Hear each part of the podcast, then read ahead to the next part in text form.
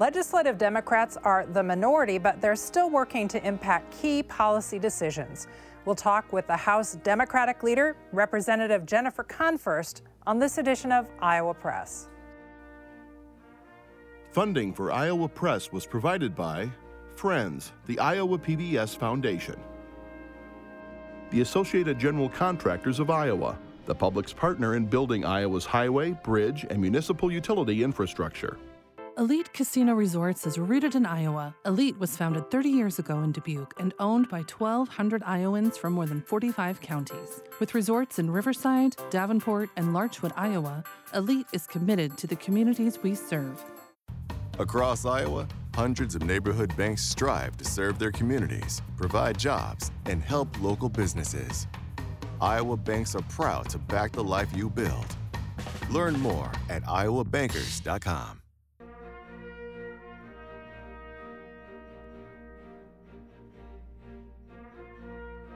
For decades, Iowa Press has brought you political leaders and newsmakers from across Iowa and beyond, celebrating 50 years of broadcast excellence on statewide Iowa PBS.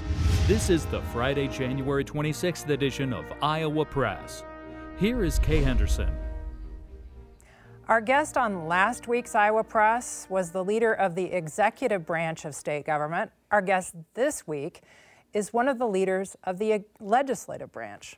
Jennifer Konfrst is House Democratic leader. She's held that position since June of 2021. Welcome back to Iowa Press. Thanks for having me. Glad to be here. Also joining our conversation are Katerina Sostaric of Iowa Public Radio and Erin Murphy of the Gazette in Cedar Rapids. Representative Konfrst on this program last week, Governor Reynolds said that she does not believe that Iowa needs all nine of its current area education associations. Do you agree with that? I do not, particularly because I don't know where Governor Reynolds got that information other than the out of state company that did the consultation and gave her the advice, because she sure didn't talk to Iowans. When this bill was announced and released, AEAs, families, parents were just stunned because they didn't think there was a problem. And all of a sudden, they're talking about losing their special ed services, their mental health services, and their media services in a way that they hadn't anticipated. More than half of my emails this session so far have been individually written, ca- carefully crafted messages from families who need these services, especially in rural Iowa. So they absolutely do not believe that uh, what we need to do is be cutting back on those services. And you mentioned the special education services. The the rationale for this plan for the governor is that special education scores and performance is not where it needs to be. What needs to be done then to improve those scores, if not to address the way AEAs operate? I guess I would probably argue with the premise that scores are the best way to measure success of special ed kids or any kids, frankly. How would you then? Kids aren't products. I think that there are a lot of measurements in terms of, you know, success in adulthood, readiness for adulthood and independent living, making sure that kids are learning at their full capacity these kids aren't products, right? This is not an assembly line. Every kid is different and deserves unique services, and the AEAs help provide that, especially in those rural areas where they don't have the resources you might have in a metro community.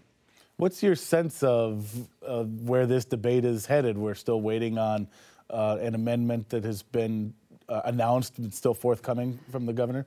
It's crazy. I mean, I, I've not seen something like this in the past. You know, on the first day, we had, um, or the second day, the governor announced these big changes to the AEAs. We'd all been hearing about them forever.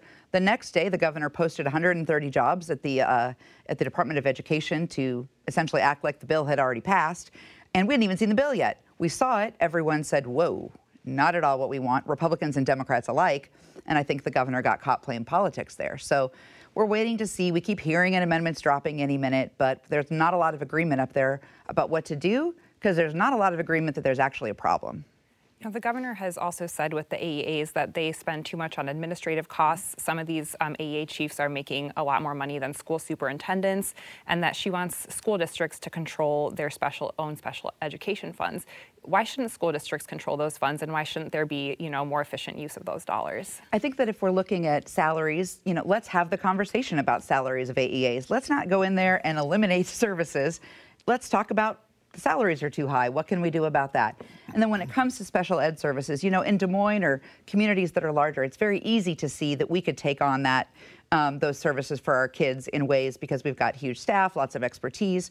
In small communities, especially as they're getting less and less money from the from the state to help with their public education, they don't have all those resources and the experts at the AEAs who can really help provide those services, especially also for those kids zero to five who are getting services who aren't in public school yet.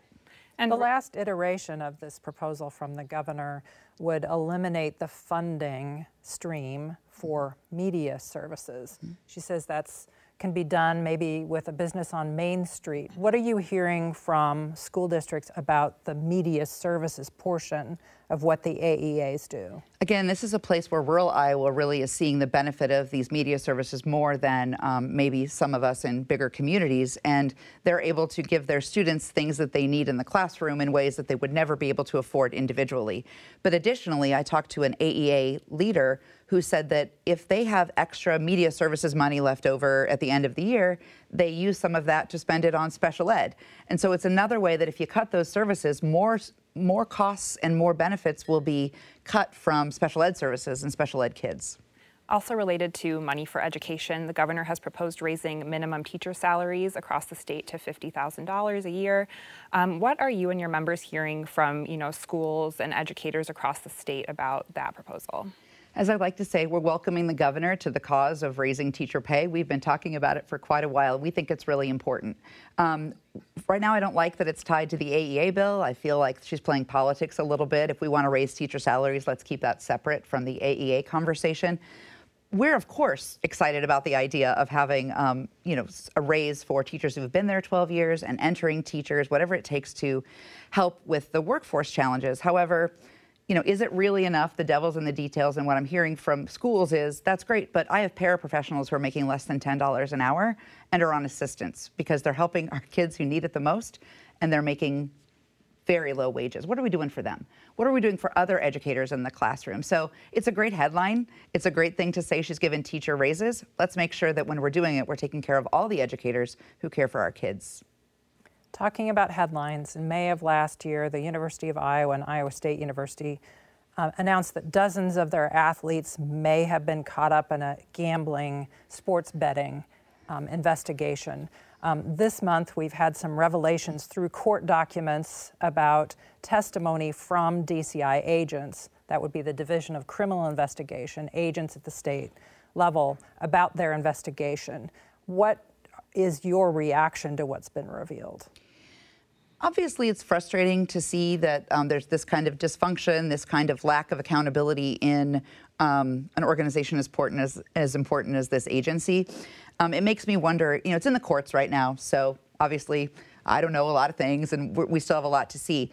But what I do wonder is what kind of shop Governor Reynolds is running here. You know, if this is the kind of place that people can go rogue and start doing things like, uh, you know, illegally listening to other people, doing illegal searches, things like that what are the consequences, right? I heard the governor said it's not to her, up to her to address this issue, but she's the leader. She's the governor. Her job is to, to hold people accountable. And she's not doing it right now, and uh, I think Iowans are noticing. So, one of the things that was used is something called geofencing, and I am not even going to attempt to explain what that is. But do you think that is something that legislators need to address in a broader sense about what are your privacy rights when you use this thing to do stuff on the internet? I think that's a wonderful ex- explanation. um, but what else, and I, I, guess, I don't know, but um, I think we do need to look into data privacy. We need to continue to look into this. We did something with it last session that is helping, but we need to do more, and we need to look at social media. There are a lot of things we need to address. I think the problem with what happened with the DCI was they did that without permission in a way that can be really scary when you think about our liberties. And so uh, I'd like to separate those two issues. Um, but at the end of the day, data privacy is something Iowans are concerned about and we need to look into. This coming week in the House, there will be a, there has been scheduled, anyways, a subcommittee hearing on legislation that would address Iowa's Civil Rights Act by removing gender identity. I'm, I'm I can guess how you feel about that, but I and, and feel free to say that. But I also wanted to ask you specifically, it, the the bill, the proposal removes gender identity from the Civil Rights Act, but also adds gender dysphoria to protected disabilities under the Civil Rights Act. I'm curious specifically what do you think about that mechanism, whether you think transgender Iowans will still have the same protections under the if this change were to happen? Uh, this is a bill that is. I, can't believe in 2024 we're going to talk about taking civil rights protections away from Iowans. And, uh, and you will hear the argument that that's not what they're doing. And, and I'm not saying right. that. I'm just saying you're I'm pretty sure argument. Right? So what, what is your So you've got a mom who has a transgender child who lives in an apartment. Um, if the civil rights protections are taken away, it's highly possible that she can't live there anymore and she can get kicked out and there are no protections for her, right? Um, also, if you're looking at this as defining something as a disability, I'm not a doctor, we're not doctors, we probably shouldn't be doing that in the state legislature. But additionally, what does that mean for our business community? What does that mean for people who are working in uh, our, our businesses, our corporations? How does that mean how, what their responsibilities are for people um, who, are, who have gender identity? Um, feelings or you know who, who have identified that they have gender identity um, presentations. I will say however that um, we're also not really in the business of saying that gender dysphoria is gender identity. I think it's very important to know that gender dysphoria is not a thing. Gender identity is. And so um, this is playing politics. We know what the goal is to erase trans iowans and uh, to take away their civil rights. That's the goal. You can't play around in the second half of the bill and pretend that's not what it's going to do when the first half of the bill does it. Can I also say, what are we doing talking about this? Iowans tell me we need housing. They tell me we need childcare. Where are those bills? We've had one bill on housing this year so far. What, why are we focusing on this issue instead of the issues that affect every Iowan? There's a bill in the House that would allow uh, cameras in nursing home rooms so that um, Iowans could monitor their loved ones, you know, who are being taken care of in these care facilities. And um, it's been worked on for many years. It's it's moved out of a subcommittee now. How much do you think that will help some of the issues that we're seeing in nursing homes across the state? You know, I have some privacy concerns about um, cameras in people's individual rooms. Um, I think that if we're going to attack this, you know, problem with nursing homes, we need to look at the bad actors. We need to increase inspections. Um, I went with the, depart- the director of the Department of Inspections and Licensing now, and he said we don't need any more inspectors. Everything is fine, and that 18 months is a perfectly appropriate amount of distance between inspections of nursing homes. I vehemently disagree. And I think we need to do a much better job of inspecting. And I think we need to do a better job of addressing the staffing challenges that exist there because so often those problems are staffing related. Our elder Iowans deserve to be treated with dignity and respect in these nursing homes. I want to do whatever I can to make that possible. I think that putting cameras in the bedroom or in their rooms is window dressing and not addressing the real problem. Your colleague on the other side of the aisle, Speaker Grassley, has said he wants to address the staffing issue by um, addressing salaries paid, wages paid by temp agencies, if I remember right. Is that one way of getting out of that, do you believe? For sure. I think that we can, Speaker Grassley and I can agree on that, right? That staffing agencies are taking a lot of money off the top and making some really not great promises to some of the people who uh, work with them and put them in a bind. I do think, however, that that's another, you know, trim around the edges. We need to stop and say, how are these nursing homes being held accountable? And are they? And uh, we're just not seeing that they are. And I think at the end of the day, let's go in there and look around a little bit. The good ones won't be concerned. The ones who have a problem should be inspected.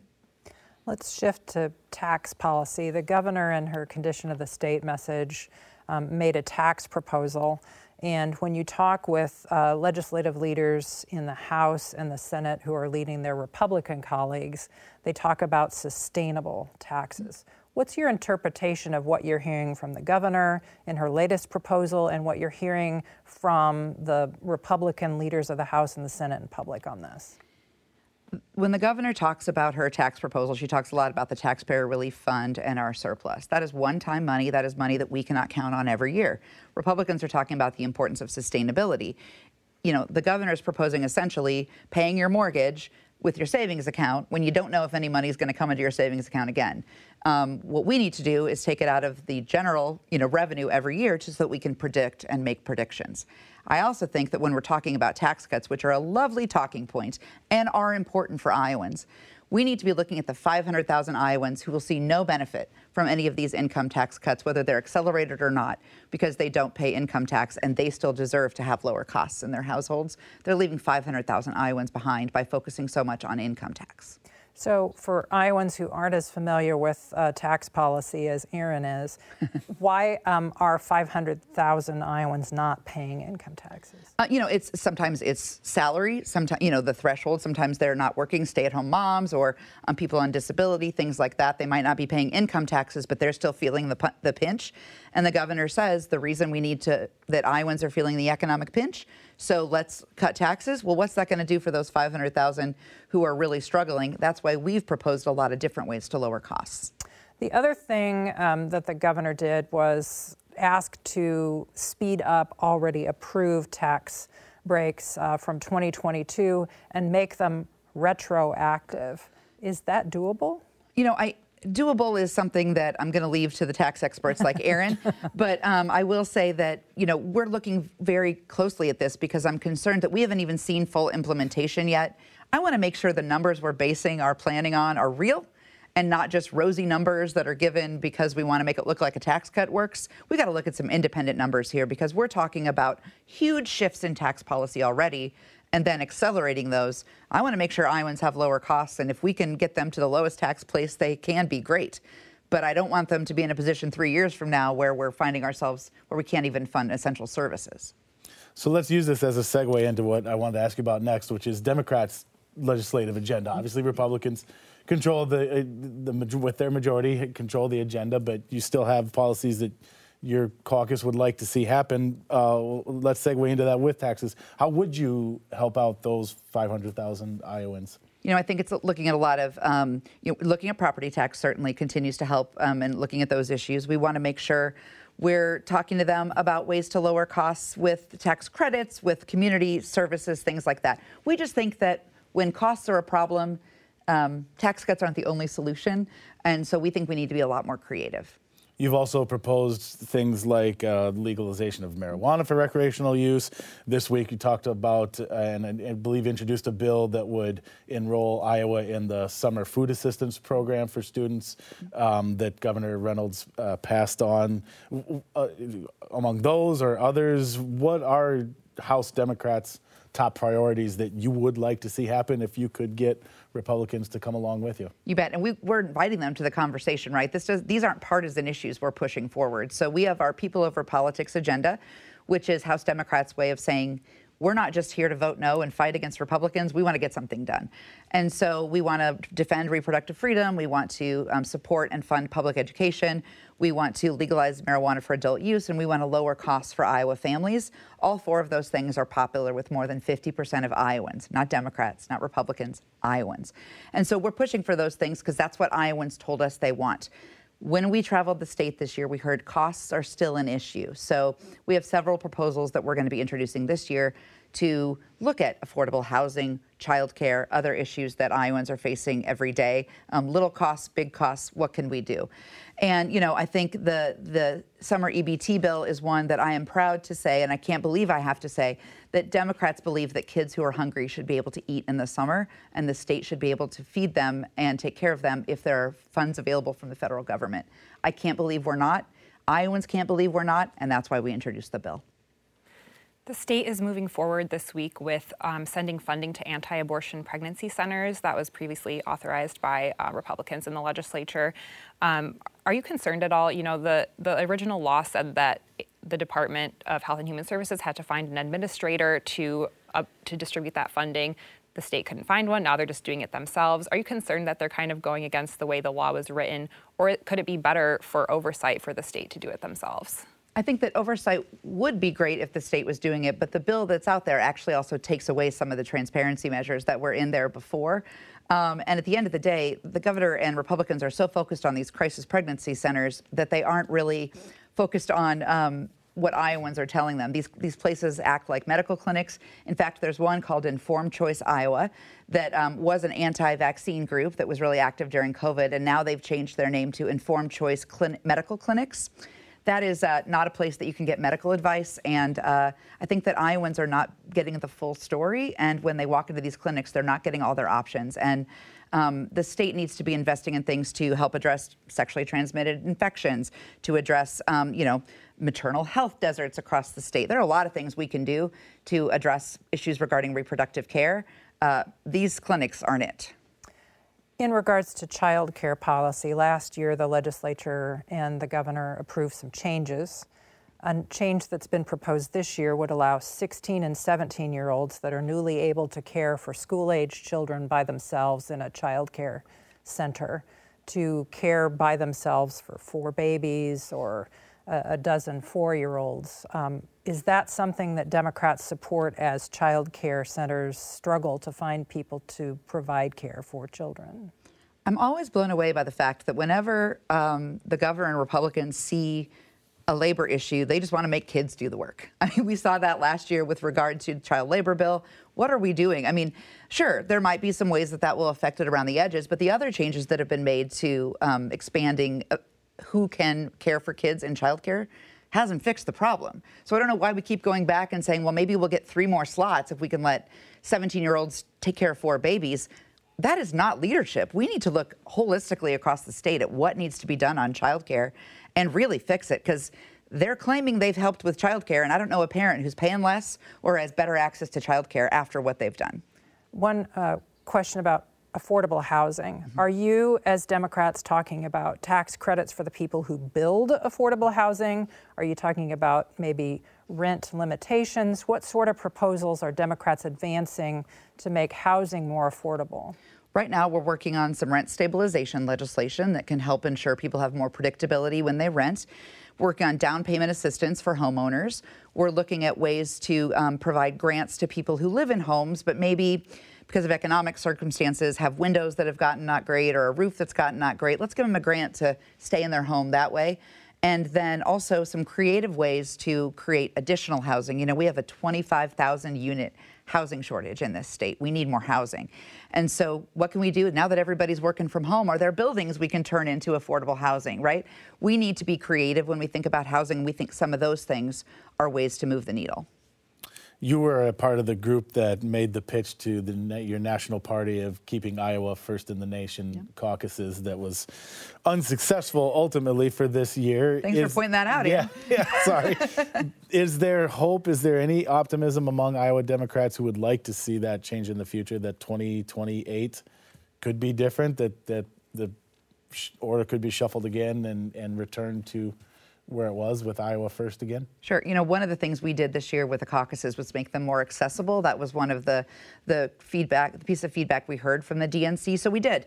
Iowans can still participate in the Iowa caucus right now. You can still get your um, request your presidential preference card and mail it in. So it is more accessible. More Iowans can participate. But look, when we got the news about what was going to happen with the calendar, it was just for 2024. And so uh, we've been working closely with the DNC and talking with them about how well we do, how organized we are, and we're, you know, we're leaving ourselves open to being able to make that case for 2028. It's a different different story in 2028. So let's see how it goes.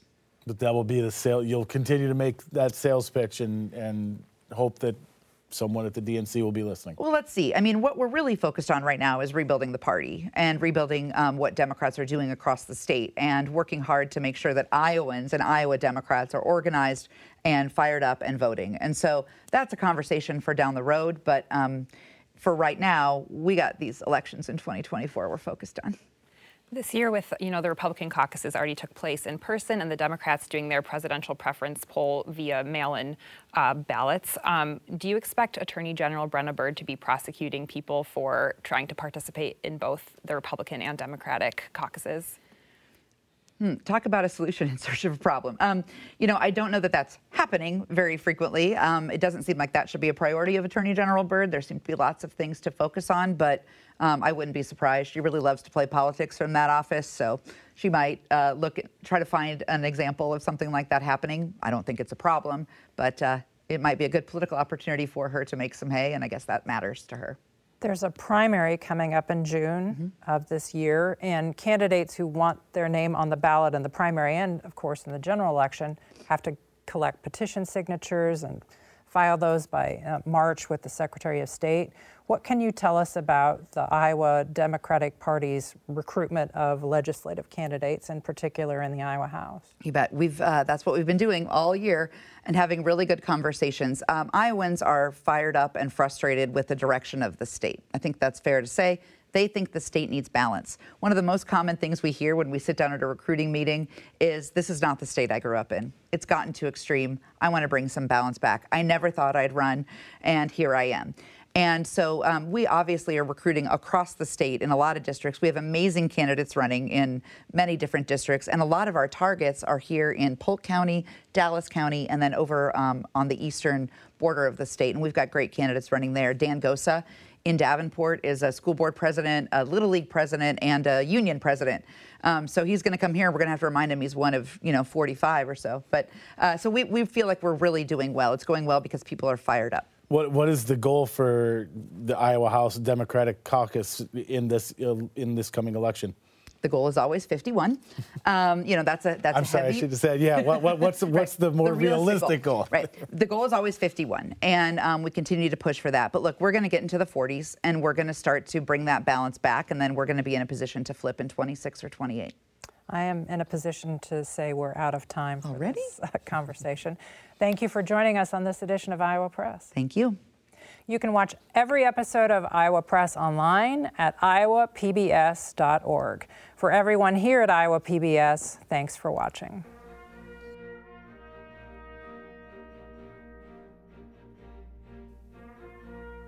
Funding for Iowa Press was provided by Friends, the Iowa PBS Foundation, the Associated General Contractors of Iowa, the public's partner in building Iowa's highway, bridge, and municipal utility infrastructure. Elite Casino Resorts is rooted in Iowa. Elite's 1,600 employees are our company's greatest asset. A family run business, Elite supports volunteerism, encourages promotions from within, and shares profits with our employees. Across Iowa, hundreds of neighborhood banks strive to serve their communities, provide jobs, and help local businesses. Iowa banks are proud to back the life you build. Learn more at iowabankers.com.